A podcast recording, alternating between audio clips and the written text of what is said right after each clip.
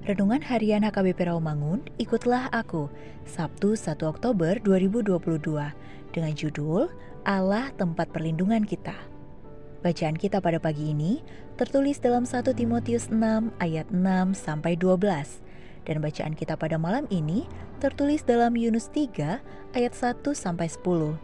Dan kebenaran firman yang menjadi ayat renungan kita hari ini ialah ulangan 33 ayat 27 yang berbunyi, Allah yang abadi adalah tempat perlindunganmu, dan di bawahmu ada lengan-lengan yang kekal.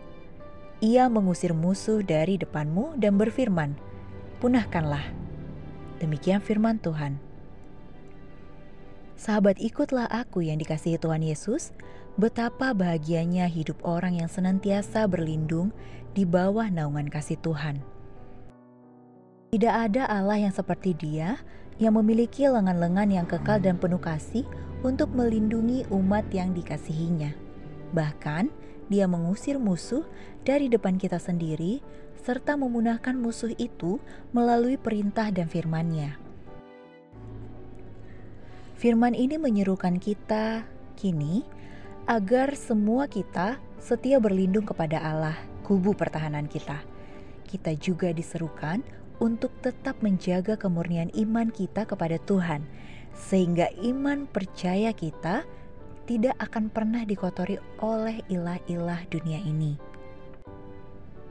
Sebagaimana dengan umat Israel yang berhadapan dengan ilah-ilah orang Kanaan dulu. Penulis kitab ulangan di sini memakai kata imperatif kepada musuh. Punahkanlah.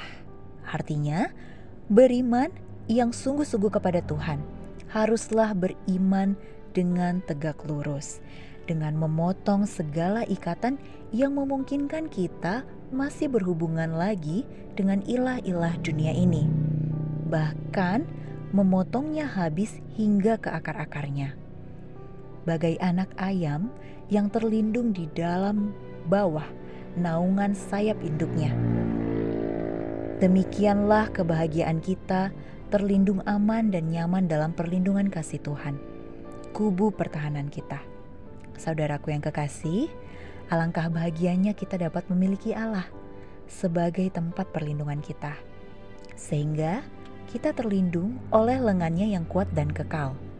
Bahkan yang jauh lebih berbahagia lagi adalah karena Allah memiliki kita anak-anaknya yang senantiasa dilindungi dan dijagainya. Amin. Mari kita berdoa.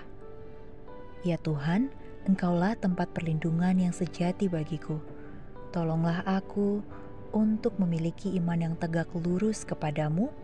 Berilah aku selalu petunjukmu ya Tuhan.